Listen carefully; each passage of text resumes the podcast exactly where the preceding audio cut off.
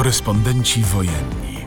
Ten podcast tworzymy z okazji 18. edycji Nagrody Radia Z imienia Andrzeja Wojciechowskiego. Nazywam się Miłosz Gocłowski, jestem dziennikarzem Radia Z. W podcaście rozmawiam z reporterami o tym, czym jest ich praca w krajach ogarniętych wojną. Dzień dobry, Miłosz Gocłowski, Radio Z i Karolina Baca-Pogorzelska, Tygodnik Wprost. Choć właściwie w Twoim przypadku to wystarczyłoby powiedzieć Karolina z Ukrainy, już chyba wszyscy wiedzą, o kogo chodzi. No nie, bez przesady. No, słuchaj, już nawet nie liczę tych e, dni czy tygodni, a nawet już chyba miesięcy, e, ile spędziłaś od początku wojny. Podejrzewałaś e, w lutym, że tak naprawdę więcej niż w ciągu tego pół roku więcej będziesz tam niż w Polsce? Nie, nie, nie. Gdyby ktoś mi w ogóle powiedział, że będziemy po iluś miesiącach tej wojny siedzieć i rozmawiać o tym, że ona dalej w ogóle trwa, to bym, to bym na pewno w to e, nie uwierzyła. Jak wyjechałam z Polski 10 marca i trochę jak Arestowicz, miałam pojechać na 2-3 tygodnie, tak zobaczyć mniej więcej, jak to wszystko wygląda. No, z tych pierwszych dwóch, trzech tygodni w pierwszym rzucie zrobiło się pięć tygodni, potem wróciłam na półtora tygodnia i pojechałam dalej. No i faktycznie do, do, dobrze policzyłeś, że większość tego czasu spędziłam w Ukrainie, a nie w Polsce. No ale właśnie od początku, bo ja dobrze pamiętam, jak jeszcze przed wojną, na początku lutego mówiło się, że ten konflikt na pewno nie, e, nie ruszy, że e, wojska rosyjskie postoją przy granicy, cofną się, to będzie tylko takie zagrożenie. Możliwe, że, że będzie wejście tylko do, e, do Donbasu. No i nagle ten 24. Pamiętasz, jak to dokładnie wyglądało? Pamiętam, pamiętam, bo szczerze mówiąc, y, mimo, mimo już śledziłam tę sytuację, to też nie wydawało mi się w ogóle prawdopodobne, e, że, e, że rosyjskie wojska pójdą dalej. Owszem, było pewne, że coś się wydarzy, to trzeba było e, mieć z tyłu głowy. Ja obstawiałam po prostu głębsze wejście na Donbas i, i maksymalnie tyle. I myślę, że wiele osób też tego wtedy mogło się e, spodziewać, ale przypomnijmy, że przecież od listopada e, zachodnie wywiady, głównie Stany Zjednoczone, mówiły głośno o tym, że istnieje bardzo duże prawdopodobieństwo wojny i używały właśnie e, tego, tego słowa. Ja mam wrażenie, że mm, wojskowi ukraińscy bardziej byli czujni na te sygnały niż ukraińscy politycy. Dlaczego? E, pamiętasz na pewno też, że pierwszą taką medialną, nazwijmy to w cudzysłowie, datą tej, tej agresji był 16 lutego. Tak. Mm, I co się wydarzyło 16 lutego? 16 lutego e, prezydent e, Włodymir Zełenski i najbogatszy Ukrainiec Rinat Achmetow pojechali gdzie? Do Mariupola. Do Mariupola, w którym znajdują się znajdowały się chyba raczej, tak trzeba powiedzieć, jedne ze strategicznych aktywów Achmetowa, czyli Azowstal i Ilicz, dwa e, kompleksy e, hutnicze. Azowstal myślę, że wszystkim dzisiaj doskonale e, znany. I otóż tego 16 lutego Achmetow pojawił się tam w ogóle pierwszy raz od 8 lat. E, to było ogromne wydarzenie, w ogóle ustawki takie grało z dziećmi w piłkę i tak dalej, i tak dalej. E, zapewniał o wielkich inwestycjach, jakie planuje właśnie w Azowstali i, i w Iliczu. Mm, prezydent Zełęński uspokajał, że wszystko jest przecież pod kontrolą i tak dalej, i tak dalej. To był, to był 16 lutego, więc e, kiedy takie wydarzenia miały miejsce, no to ludzie w Mariupolu co mogli sobie pomyśleć? No, generalnie propaganda, dezinformacja e, rosyjska, jaka tam wojna, skoro e, w dniu, który był wskazywany jako dzień potencjalny wybuchu wojny, do ich miasta przyjeżdża e, prezydent i Achmetow, tak?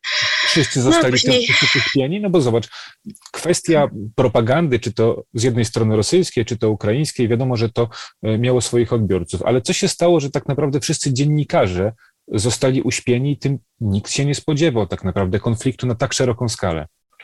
E, bo myślę, że w naszych głowach, ja nie mówię tylko na naszych jako polskich dziennikarzy, ale w ogóle w naszych zachodnich głowach, e, pełnoskalowy, pełnowymiarowy konflikt za naszą miedzą nie mieścił nam się w głowie. Dla nas zawsze jakaś wojna E, bo tych wojen mamy dużo na świecie, ona zawsze była daleko. Mam na myśli dla nas jako Europy. To wszystko było daleko. Syria jest daleko, Bałkany w sumie też są daleko, tak? E, Gruzja daleko. To wszystko jest daleko. A nie mieściło nam się w głowie, że taki konflikt e, może mieć miejsce tak blisko, bo umówmy się, to co się dzieje od 2014 roku, bo wojna w Ukrainie nie zaczęła się 24 lutego 2022 roku, ona się zaczęła w roku 2014. Ale dla wielu ludzi y, w Europie Donbas to jest w ogóle jakiś tak odległa galaktyka, że wielu z nich myśli, że to w ogóle Rosja, a nie żadna Ukraina. A w momencie, kiedy 24 lutego rakiety poleciały na Kijów, rakiety poleciały na Iwano-Frankiwsk, e, coraz bliżej tej naszej e, unijnej granicy, bo nie tylko polskiej, tak to nazwijmy, no to zaczęło się robić dosyć y, nieprzyjemnie, ale myślę, że wszyscy przyspali tych 8 lat, bo sygnały o tym, że Rosja może w taki sposób e, zaatakować Ukrainę, na pewno wśród ekspertów e, były, tylko tylko tak, nikt nie był w stanie uwierzyć, że w środku Europy, bo centrum Europy znajduje się właśnie w Ukrainie na e, Zakarpaciu, e, w XXI wieku możemy mieć do czynienia z czymś takim, z czym właśnie do czynienia mamy od pół roku. No ale to właśnie dobrze, że mówisz, bo to trwa 8 lat. Zaczęło się od Majdanu, później aneksja Krymu, wojna na Donbasie. Mm, ja pamiętam ten swój pierwszy wyjazd na, na Majdan i, i pożyczanie kamizelki kuloodpornej, kompletowanie jakiejś na szybko prowizorycznej apteczki i tak dalej. Jak to było w Twoim przypadku? Ty, ty nie byłaś wcześniej na Majdanie.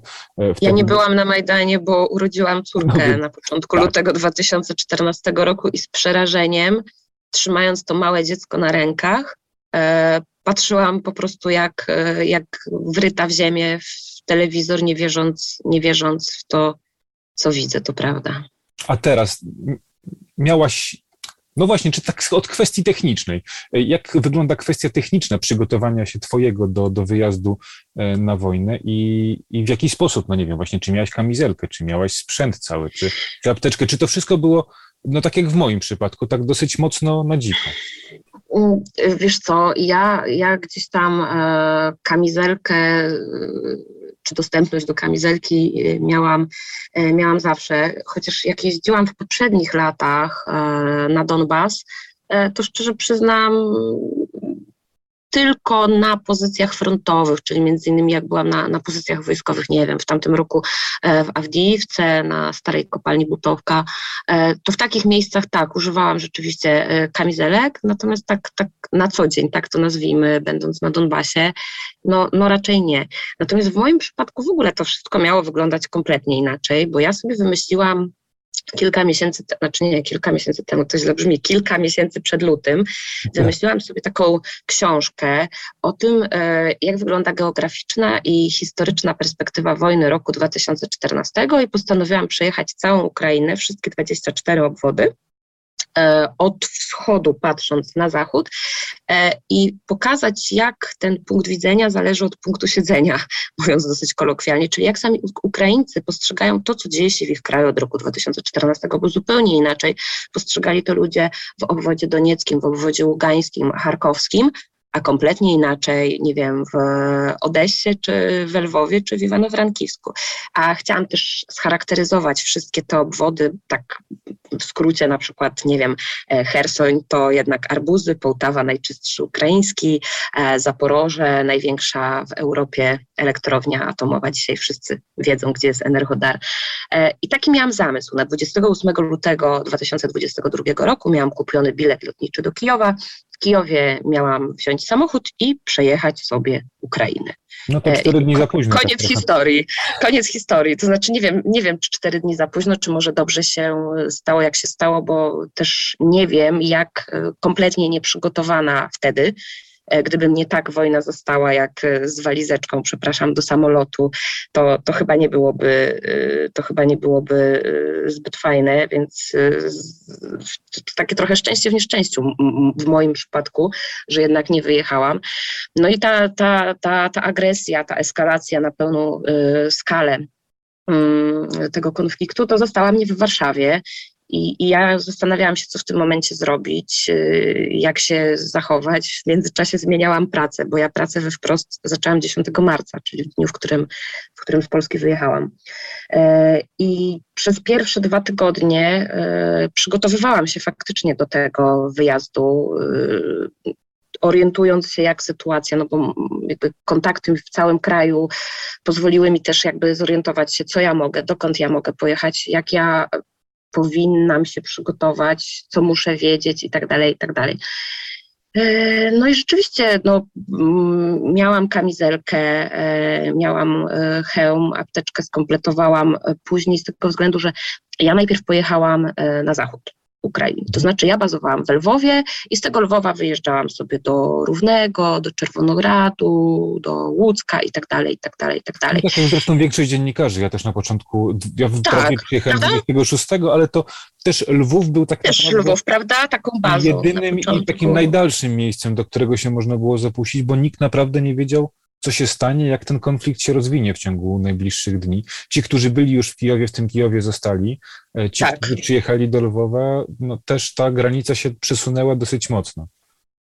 No tak, ale ja po dwóch tygodniach tego jeżdżenia gdzieś tam wokół e, Lwowa um, trochę na północ. E, uznałam, że w takim razie już jakby mając jakiś tam ogląd sytuacji, postanowiłam sobie pojechać już gdzieś tam bardziej powiedzmy na, na, na, na południe. Pojechałam sobie e, do Uszchorodu, mm, do Mukaczewa, pojechałam na Zakarpacie. Ja wiedziałam w ogóle wtedy, tym, podczas tego wyjazdu, że ja muszę dojechać do Chmielnickiego. Dlaczego muszę dojechać do Chmielnickiego? Ponieważ wiozę pudło leków, które ma trafić do Chmielnickiego. Jak ja trafię do tego Chmielnickiego, nie wiem, ale wiedziałam, że tam gdzieś dojechać muszę. I tak coraz bardziej, coraz bardziej się decydowałam jechać, a tam, a Tarnopol, a Winnica i tak dalej, i tak dalej. No i faktycznie dojechałam do tego Chmielnickiego. Jak już przekazałam te leki, no to już jakby tam moja granica zupełnie y, się, się skończyła. Y, ale wtedy zdecydowałam się y, pojechać do Dniepra. To już są mi bardziej znane rejony z poprzednich lat mojej pracy w Ukrainie. E, z Dniepra pojechałam wtedy podczas pierwszego wyjazdu jeszcze do Pawłogradu, żeby sprawdzić właśnie jak pracują kopalnie Achmetowa podczas, podczas wojny po prostu. E, czy pracują, jak w ogóle wygląda życie tego górniczego miasta, no bo to jest moja główna specjalizacja jednak e, i gdzieś tam ten, ten sentyment węglowo-energetyczny oczywiście zostaje i cały czas te doniesienia śledzę. I to był ten najbardziej wtedy wysunięty punkt czyli Pawłograd. E, ja myślałam już wtedy, żeby jechać e, dalej na Donbas. E, tam można było już, to, to, była taka sytuacja, że można było wjechać, ale ja miałam, dostałam taką propozycję, żeby jednak się cofnąć, bo w tym momencie mm, jakby został zwolniony obwód kijowski, sumski i czerniechowski. Rosjanie wyszli z tych terenów i to była taka okazja, żeby bardzo na świeżo móc zobaczyć ogrom zniszczeń spowodowanych przez, y, przez Rosję. I podjęłam decyzję, że jednak jadę tam, a Donbas zostawiam sobie, sobie na później. No i rzeczywiście tak, y, tak zrobiłam. Kwiecień, kwiecień to był właśnie ten czas, który spędziłam właśnie w okolicach Kijowa, w obwodzie sumskim, w obwodzie czernichowskim i po półtora tygodnia, kiedy wróciłam z Polski, Y, do Ukrainy, to wtedy, wtedy już pojechałam na, na Donbas. Przypominam, że gościem dzisiejszego podcastu jest Karolina Baca-Pogorzelska, wprost.pl. Ale wróć, wróć, bo nie tak szybko. Jeszcze wróćmy do tego Chmielnickiego, bo tu właśnie poruszyłaś bardzo ważną kwestię. Ty jechałaś z paczką leków. E, tak. Ja wprawdzie leków nie miałem ze sobą, miałem jakieś tysiące różnych batoników energetycznych, czekolad, soków, wszystkiego tego, co udało mi się na, na szybko zabrać, co gdzieś tam rozdawałem e, pod dworcem mhm. w Lwowie. E, no ale właśnie, bo z tobą, jakby, jak mówi się Karolina Baca-Pogorzelska, to od razu przychodzi na myśl zbiórka prowadzona e, cały czas w internecie.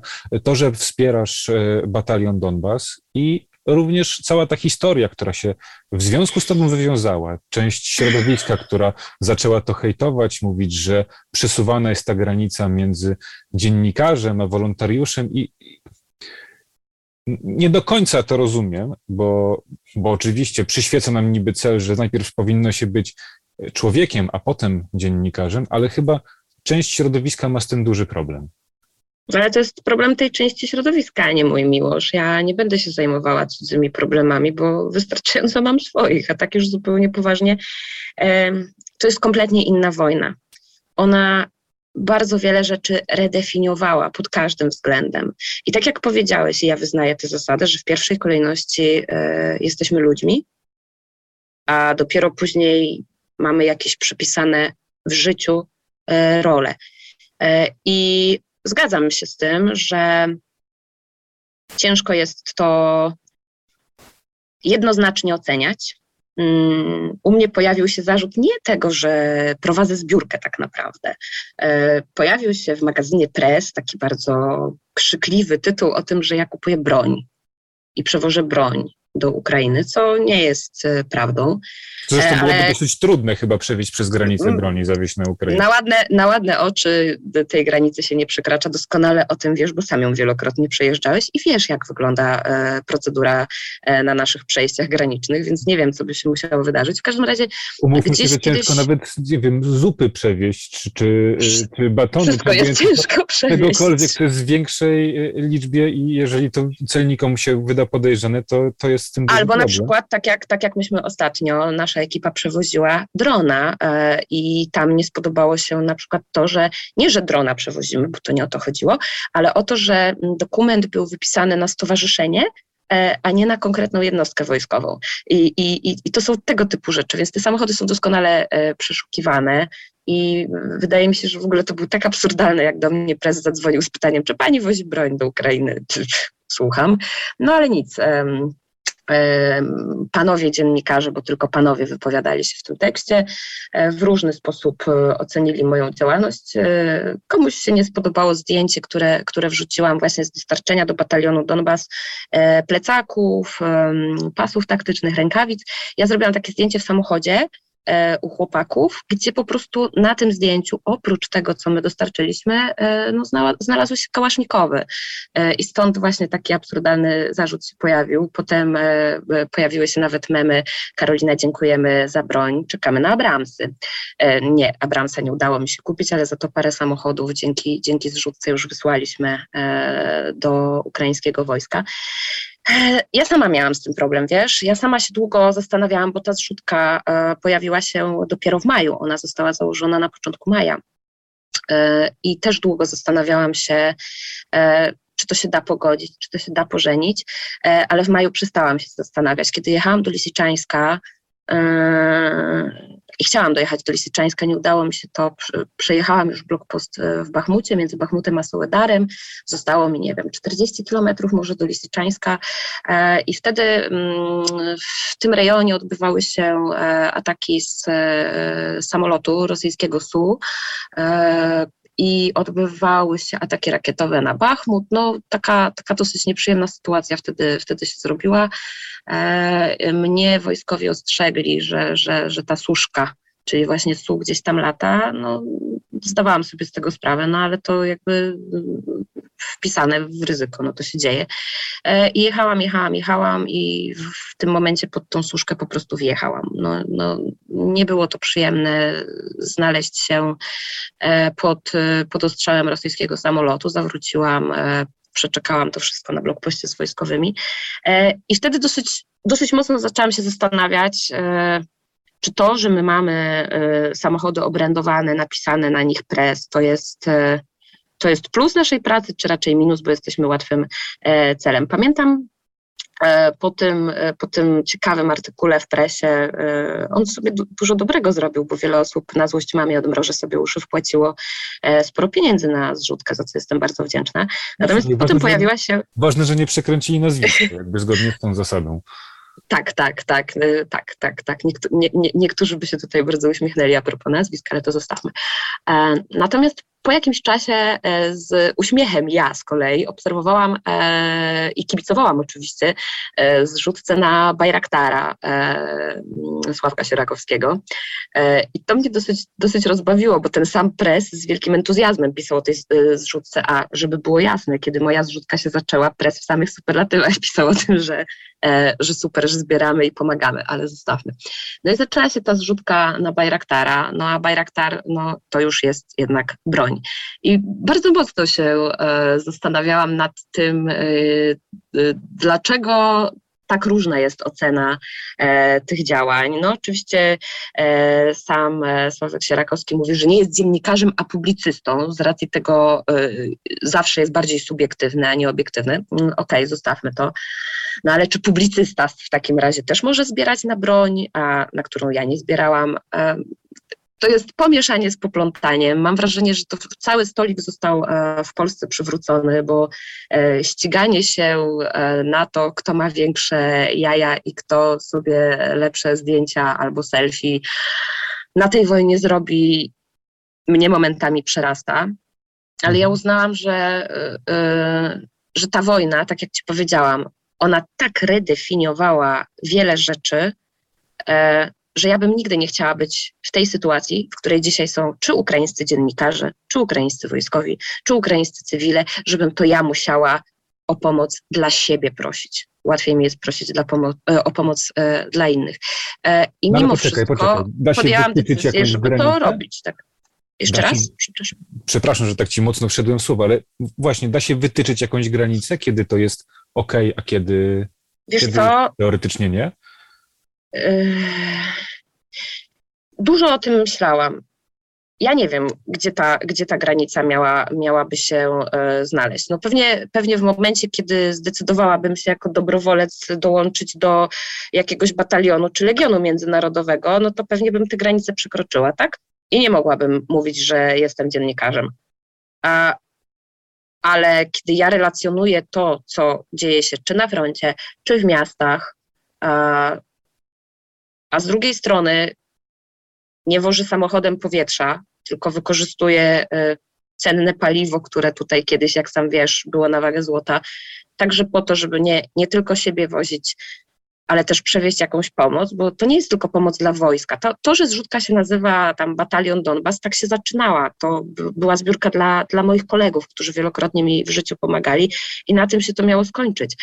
E, ale ja i Olena Uszanowa, z którą prowadzimy tę zrzutkę, Pomagamy też i cywilom, i, y, i nie tylko nawet ludziom, bo kto tam gdzieś tam śledził jakieś tam e, moje drobne poczynania, wie, że też y, pomagaliśmy między innymi zwierzętom i w Borodziance, e, a teraz ostatnio w Bachmucie wozimy jakieś mm, ogromne ilości jedzenia do schroniska, które nie może się ewakuować, bo na, przy linii frontu zostało 160 psów. Więc jakby ja nie widzę nic złego y, w tym, że się pomaga. Ale granica, o którą mnie pytasz, jeśli chodzi o pomaganie, a bycie dziennikarzem, jest dla mnie bardzo trudna do określenia. Z tego względu, że cała ta wojna tak mocno też przedefiniowała zawód dziennikarza i postrzeganie tego zawodu i z naszego punktu widzenia postrzeganie naszej pracy, że uważam, że jak to się wszystko skończy, bardzo przydałaby się e, szeroka, ale szeroka dyskusja e, właśnie na ten temat. Przypomnę, że naszym gościem jest dziennikarka wprost.pl Karolina Baca-Pogorzelska, wprost.pl. No właśnie, jak już mówisz o przedefiniowaniu e, całej kwestii zawodu dziennikarza, to również jest to chyba też pierwszy taki konflikt, który jest tak nagłośniony, jest tak blisko nas, jest tak dużo filmów w sieci, relacji. Czy całym tym właśnie zapleczem, z tym, że każdy tak naprawdę może teraz wziąć telefon, nagrać, napisać, czy, czy nasza rola wciąż jest taka sama jak naszych starszych kolegów, którzy relacjonowali inne wydarzenia na świecie, czy, czy nie jesteśmy trochę z boku? Czy powinniśmy właśnie być tam wszędzie, czy wystarczy, że ktoś jest z telefonem, nagra, napisze i, i już to się pojawia w sieci? O rany, dotknąłeś tutaj strasznie, strasznie ważnej rzeczy. No na pewno, na pewno my jesteśmy w innej sytuacji niż e, ci e, dziennikarze, którzy relacjonowali e, inne konflikty zbrojne. Przede wszystkim dlatego, że te konflikty były dalej od nas, to jedno. Drugie, inaczej funkcjonowały technologie. Wtedy to kamera i mikrofon były tym przekaźnikiem najważniejszym, no i aparat fotograficzny, a dziś tak jak mówisz, no, weźmiesz telefon, nagrasz, e, w zasadzie możesz to streamować na żywo e, i pokazywać wszystko tu i teraz. Tylko to też nie tak powinno być. E, nie powinno pokazywać się transportów wojskowych, nie powinno pokazywać się pewnych pozycji, nie powinno pokazywać się pozycji wojskowych, nie powinno pokazywać się pracującej obrony przeciwlotniczej, bo można ją po prostu zdradzić e, i tak dalej, i tak dalej. E, I no ale z ile... tym to problem mają nawet nie tyle, y, co co osoby, które nie są dziennikarzami, to Właśnie, to chciałam powiedzieć, że, właśnie, że to jest kwestia, że jedno to dziennikarze i i to, to jest bardzo duży ból, e, bo, bo dziennikarz, który jest na wojnie, powinien znać zasady panujące na wojnie, tak? W przeciwnym razie nie powinno go tutaj być. E, a cywile, no to jest osobny problem, no bo oni tych zasad nie znają, prawda? Oni, mimo iż tutaj na przykład w Ukrainie e, bardzo długo była prowadzona kampania w radiu, w telewizji, nie pokazuj w czasie realnym tego, tego i tamtego, tak? No ale wielokrotnie sam wiesz, jak jest. Śledzimy sobie Telegram, nagle okazuje się, jesteśmy na e, Donbasie, tak, walą gdzieś rakiety, a za, za dwie minuty my na telegramie widzimy, gdzie one uderzają, e, tak, i jaki jest obrazek. E, I to jest strasznie, strasznie ciężki problem, problem do dyskusji, właśnie też do tej szerokiej dyskusji, moim zdaniem, jak powinno wyglądać relacjonowanie wojny. Natomiast wracając jeszcze do Twojego głównego pytania, jeśli chodzi o te środki, środki przekazu, ja mam teraz wrażenie, że po prostu czasem dziennikarze są elementem e, zbędnym na tej wojnie, mhm. bo wiesz, e, przyjeżdżają wolontariusze, którzy, którzy e, pomagają, w ramach wdzięczności są zabierani gdzieś na wojskowe pozycje i oni pokazują, o tu kraby, tu coś tam, a w tym samym momencie obowiązuje zakaz pracy dziennikarzy na froncie, wydany przez Siły Zbrojne Ukrainy. Ja mam takie, takie trochę poczucie odwrócenia roli, no bo w sumie no dobra, no to niech sobie jeżdżą wolontariusze. E, Ukraina chce pokazywać swoją propagandę, bo nie zawsze jej się podoba to, że dziennikarze mogą do czegoś podejść krytycznie i to trzeba głośno powiedzieć, bo Ukraińcom nie zawsze podoba się nasza praca. Proste. To, tak. że my jesteśmy w stanie skrytykować jakieś tam działania, podejście i tak dalej, no nie jest im to na rękę. W związku z tym wprowadzają sobie zakaz pracy e, dziennikarzy na froncie, w obwodzie charkowskim, w obwodzie donieckim, e, w obwodzie tam e, zaporowskim i tak dalej, i tak dalej. A tymczasem w sieci pojawia się mnóstwo relacji właśnie z tych miejsc. Dokładnie i to nawet bardzo często z pierwszej linii frontu i z pozycji, bo widzimy, e, widzimy moździerze, które, które pracują, widzimy, e, widzimy wyrzutnie rakietowe, które, które pracują. No, trochę nie tędy droga, bo jeżeli dziennikarze są na tej wojnie elementem e, zbędnym, to to zaczyna być bardzo niepokojące, bo jeżeli nie będzie dziennikarzy i nie będą relacjonować tego konfliktu, to odbiorcom zostanie tylko propaganda, ale propaganda rosyjska i propaganda ukraińska, a nie ten przekaz, który gdzieś powinni właśnie e, pokazywać e, dziennikarze znający się na tej pracy. No i dla mnie to jest jeden z takich e, ważkich problemów tutaj w tej chwili, taki, który, który myślę też jest kwestią bardzo, bardzo dyskusyjną. A podczas tego wyjazdu nie masz wrażenia, że też zatarły się bardzo granice, jeśli chodzi, nie wiem, o dziennikarstwo radiowe, prasowe, telewizyjne, że teraz każdy jest no, działa w multitaskingu dosyć mocno. Dokładnie, tak dokładnie, dokładnie. tu Twitter, ja, ja, tutaj YouTube. Twitter, tutaj... wideo, zdjęcia, e, relacja. Wylicz, że na Twitterze film ma 2,20, bo więcej się nie zmieści. Musisz się zmieścić w dwóch minutach i 20 sekundach, żeby film wszedł e, na Twittera, żeby go nie ucięło. E, dobrze kadruj selfie, naucz się tego, gdzie światło pada. Jeszcze patrz na tło za tobą, żeby broń Boże nie pokazać jakiejś jednostki jednostki wojskowej albo czegoś, albo żeby ci samochód wojskowy nie wjechał e, w kadr. No, dla nas to też jest e, jakaś nowa, nowa, nowa kwestia.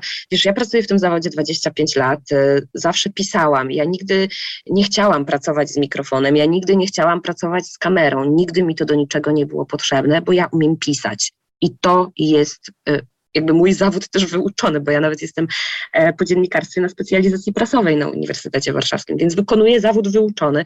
Mm, a znaleźliśmy się w takich czasach, oczywiście to nie jest kwestia tylko wojny w Ukrainie, ale ostatnie lata w ogóle tak właśnie e, zmieniły, że my e, musimy być tacy nie wiem, multimedialnie i pięć w jednym, umieć obsłużyć mikrofon, umieć jeszcze najlepiej przyciąć filmik, zmontować, e, wrzucić do sieci e, i w sumie jeszcze może zatańczyć i zaśpiewać na koniec. No mniej więcej do tego to się, do tego to się sprowadza i to jest trochę straszne, mimo muszę ci powiedzieć, przynajmniej z mojego punktu widzenia, że mnie to przeraża.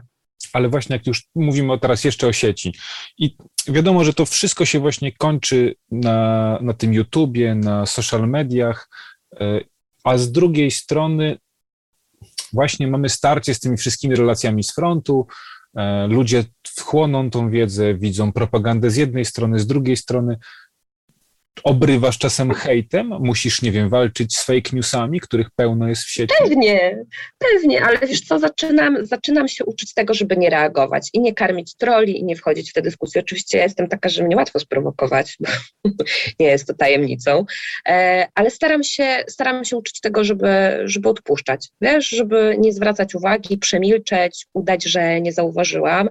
E, natomiast niestety też w mediach społecznościowych zauważam, że wielką popularnością i taką, taką ogromną, takim ogromnym zaufaniem cieszą się takie konta, które wiesz, powstały z powodu e, wojny i to są e, ja to nazywam kanapowi eksperci, mhm. którzy wiesz, tłumaczą, tłumaczą, nie, nawet nie, kanapowi eksperci, którzy wiesz, tłumaczą mm, wiadomości z Telegrama, e, wrzucają jakieś tam e, informacje z, z różnych tego typu właśnie innych mediów społecznościowych.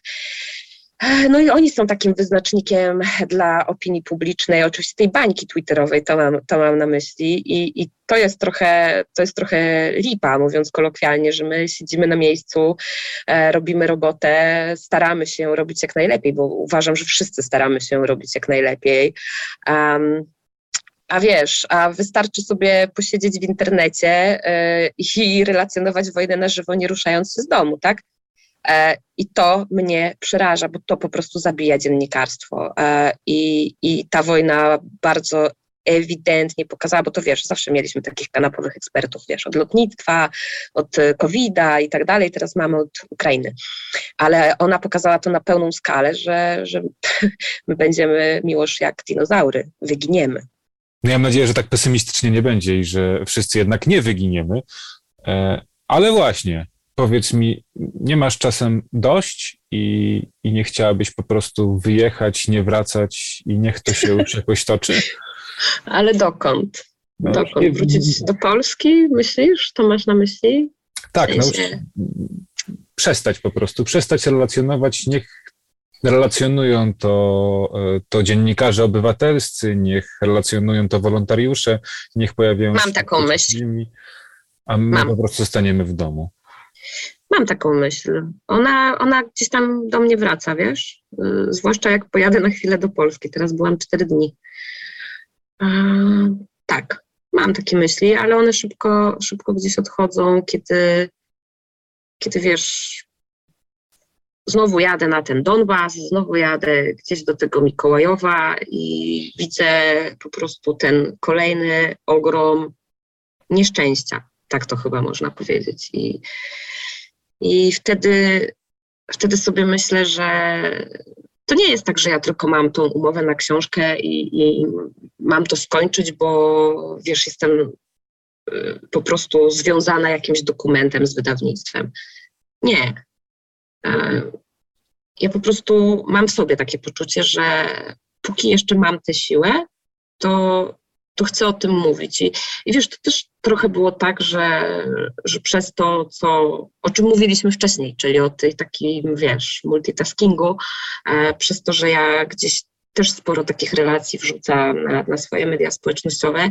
Gdzieś z tym tematem udało mi się przebić do BBC i wiesz, 6 minut w prime time w BBC to jest jednak ważne, żeby wykorzystać i przekazać, bo ja mam takie wrażenie, że wiele osób odsuwa od siebie ten temat wojny, bo Zachód jest nią zmęczony, o czym wiemy. E, I jeżeli przestaniemy o tym mówić, będą to robić nawet tylko dziennikarze obywatelscy, oni też się w pewnym momencie zmęczą, e, no to co?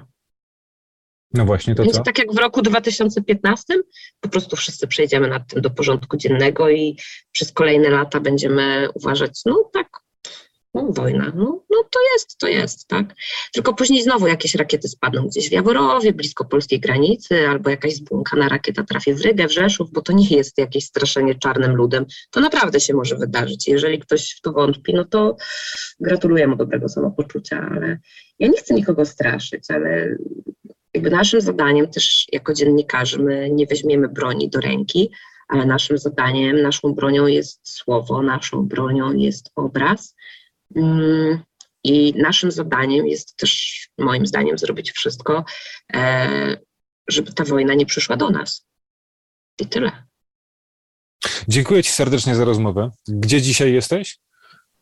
Dzisiaj jestem w Kijowie, bo też tu jest sporo zaległych tematów do zrobienia, ale za kilka dni dla odmiany ruszam na wschód. No i pewnie tam się zobaczymy. Moim gościem była dziennikarka wprost.pl Karolina Baca-Pogorzelska. Korespondenci wojenni. Ten podcast tworzymy z okazji 18. edycji Nagrody Radia Z imienia Andrzeja Wojciechowskiego.